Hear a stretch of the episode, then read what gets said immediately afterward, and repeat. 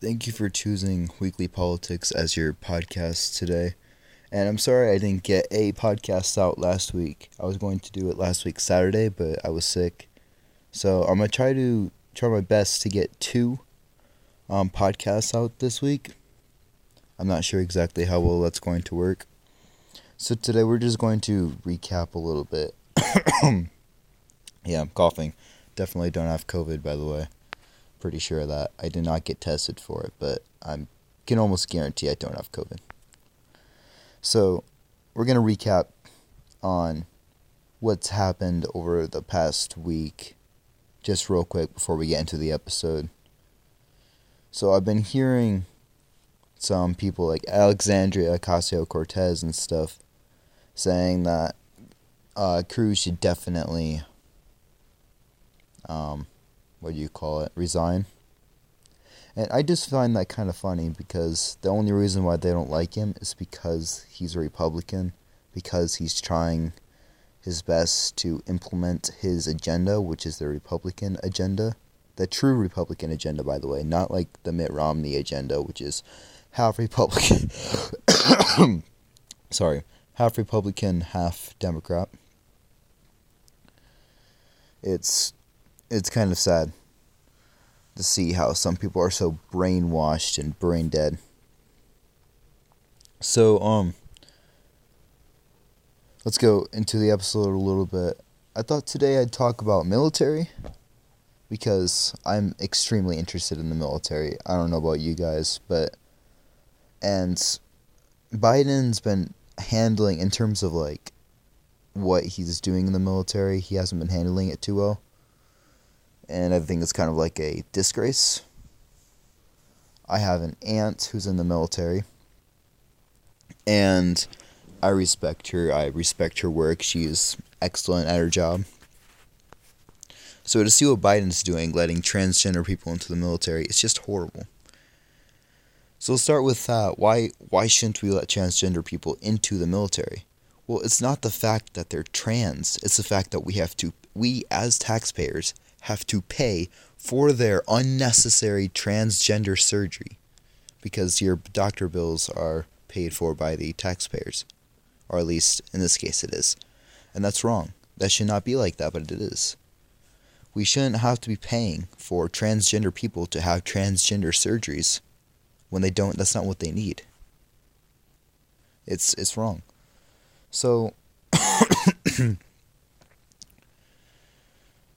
it's kind of like with fat people too uh when there's a fat person in the military you know right away that they didn't work very hard in boot camp. It's it's the truth. I mean don't call me uh what what would they call me for saying that? Don't call me a fat shamer for saying that. It's it's literally the truth. If you're fat and you're in the military, you did not work hard enough in boot camp. That's a fact. In the meantime, these transgender people coming into the military as supposed females or supposed males, even though they're not, we're paying for their surgeries, we're paying for their checkups. Or, I don't know. Do transgender people have checkups? They probably do. What the heck? It's basically we're paying for their mess their mistake, their sin. And I I'm going to say this quick. I'm a Christian.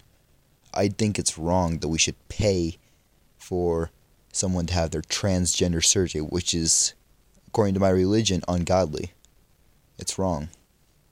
And I know there are atheists out there that think transgenderism is wrong morally and they think it's wrong that way. I agree with them. Transgenderism is wrong morally, it's wrong spiritually, it's wrong in pretty much any way people only support it because we because Republicans don't support it. politics has become a game of let's do the opposite of what the other person does and see what happens. I kind of don't like it this way, but it's the way it is now, unfortunately.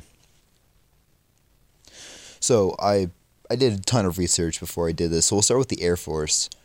The Air Force has two fifth generation fighters, the F 35 Lightning II and the F 22 Raptor. I believe the F 22 Raptor uh, was put into service in 2009, I think. And I believe the F 35 was put into service in 2016 or 15.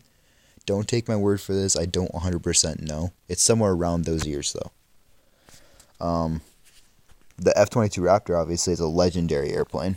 It can guarantee you it can tear down and defeat three, at least three, at least three Russian Sukhoi 57s, which is the Russian version of the fifth generation fighter, and maybe two Chinese J 20s, which is the Chinese version of a fifth generation fighter. So the F 22 is amazing and the media on that is uh, actually surprisingly good considering the media doesn't necessarily like uh, military equipment and stuff the f-35 on the other hand when it came out the media was like oh this is a horrible jet i hate this thing why do we even have it we're spending millions and millions of tax dollars on a jet that doesn't even work this is horrifying and my response to that is well yes and the reason why the F 35 was so bad at first is because it was a new technology. It was still being worked on. So, when new technologies come out, it's going to be worse than the previous technology. And this is what happened with the F 35. It was worse than our previous strike fighter, which the FA 18 Hornet, I believe it was. Um, we still use that, by the way. Um, but as of right now, the F 35 is better because it improves over time. So the F 35 is now significantly better than any other fourth generation strike fighter out there.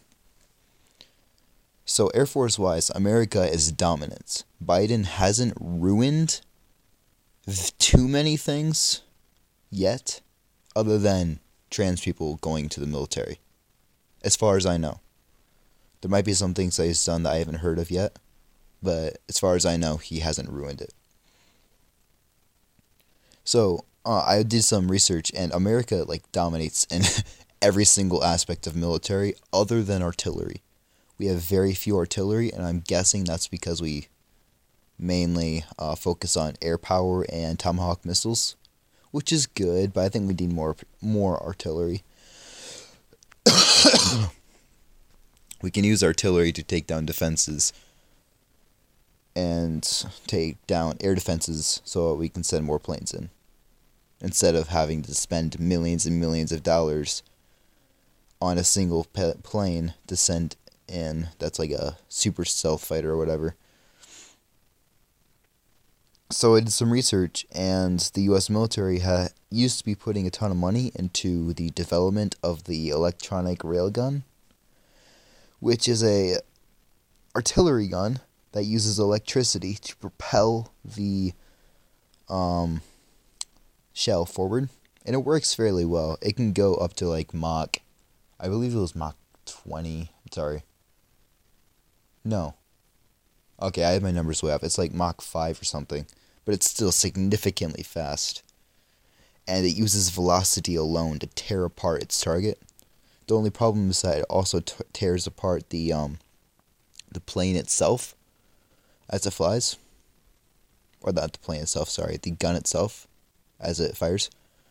So, a I what I propose to fix this is to lower the power of the railgun by half. It'd still go Mach 2.5. That's incredibly fast. Seriously fast and it will still tear apart its target with velocity, but you also will be able to add in some um, explosives into the shell because it won't go too fast. So you can add explosives into the shell, and then it can tear apart the target with velocity and explosives. And that is how we should dominate. That would be incredible. Okay, so I've done. I keep saying I've done a bunch of research. This is true. I've done literally so much research. It's incredible how much research I've done. It's it made me give me a headache a while ago. So I did a ton of research into another thing about Air Force, the sixth generation fighter that the Navy has designed. I can't say developed because we are I'm not even sure if they're in development yet. We just designed them, if that makes any sense. Right now, we're calling them the FX22. That's not the official name, and probably won't be the official name. It's just what we're calling it. And the Navy has said that it will be a manned aircraft flying alongside unmanned aircraft. So, sixth generation fighter flying with drones for wingmen, which sounds cool. I kind of like that idea. I like the idea of using drones in the military because America has a 300 million population. If we're ever to go to war with China, we lose because China has a 1.7 billion population or whatever. Maybe it's 1.6. It's a big number. So with drones, we can eliminate that number significantly. I mean, with nukes, we can do the same thing, but I don't like nukes. They kill way too many people. Okay. Sorry, I had to. Sorry, it sounds like I'm like going around from topic to topic, flying around each topic and like briefly talking about each topic, and that's true. I am. I don't really have an outline for today's episode. I'll try to have one out for the next one that I'm coming out with, hopefully this week again, to make up for not having one out last week. So I'm going to move on to what I believe needs to be done about military policies. So we'll start with number one. Number one, we need a massive investment, literally massive investment into drones, because drones, um, not not specifically drones that fly without a pilot, but drones that fly with like a remote pilot. Are you you know what I'm saying? Like there's a guy in a ship maybe who's controlling the drone remote control wise. Yeah, drones like that kind of drone. We need a massive investment into those drones that have anti uh, packing. What do you call them? Firewalls.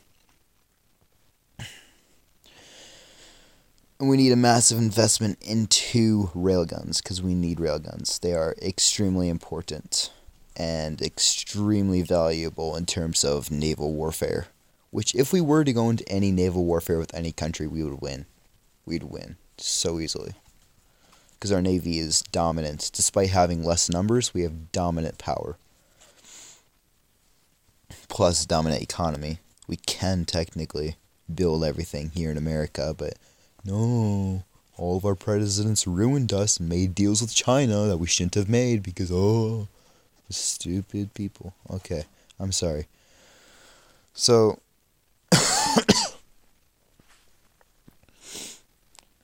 we need to make a massive investment into drones. We need a massive investment into the uh, electronic.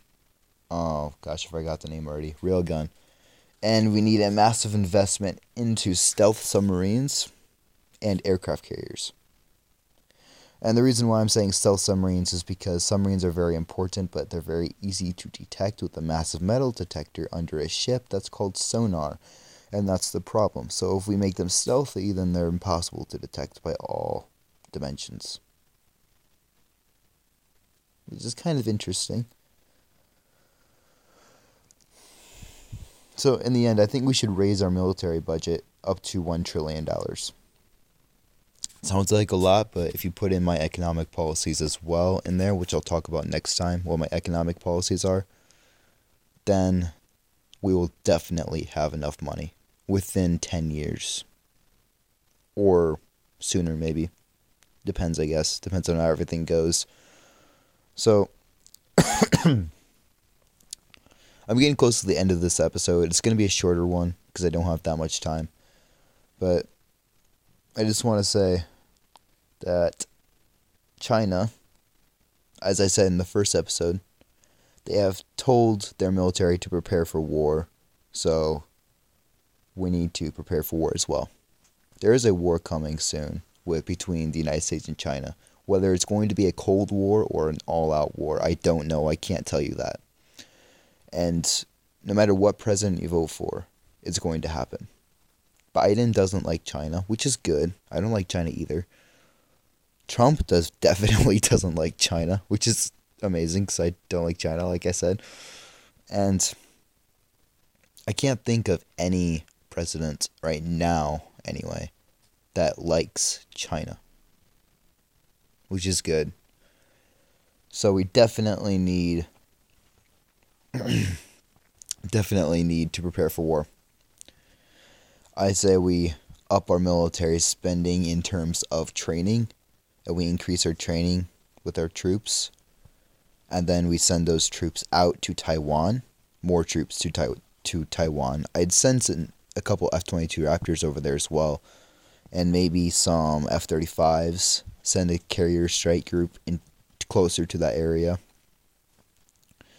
and then put some cruisers in the China Sea and say if that if China is going to move any closer to Taiwan through the China Sea or any closer to Japan through the China Sea, then we will eliminate any of those ships in that area.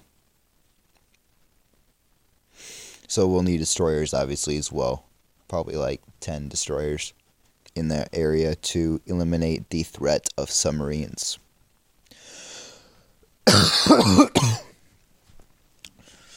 Oh man. oh yeah, yeah. And um move like two B two spirits or not B yeah, two B two spirits and like how many? Like five B one B lancers into that area. We literally need to prepare for war. Treat this as a war. Because it is going to be one soon. I can't say exactly when. I can't say who will be president when it starts. I can't say if it will be a Republican or a Democrat when it starts. But it will start, whether it's a Cold War or a full out war. It will start sometime soon, within the next five or ten years. Guarantee it. Unless something changes between our policies. And that's never going to happen because either China has to give all in to America or America has to give all in to China. Or China has to have a civil war. So, yeah, basically, it's never going to happen.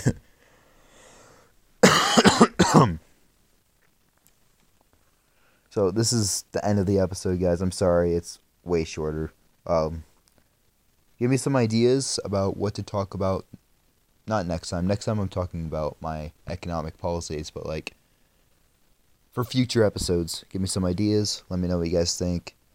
Uh, my email address for podcasts is rvbtwitter at gmail.com. And I'll see you all next time. Thank you for listening.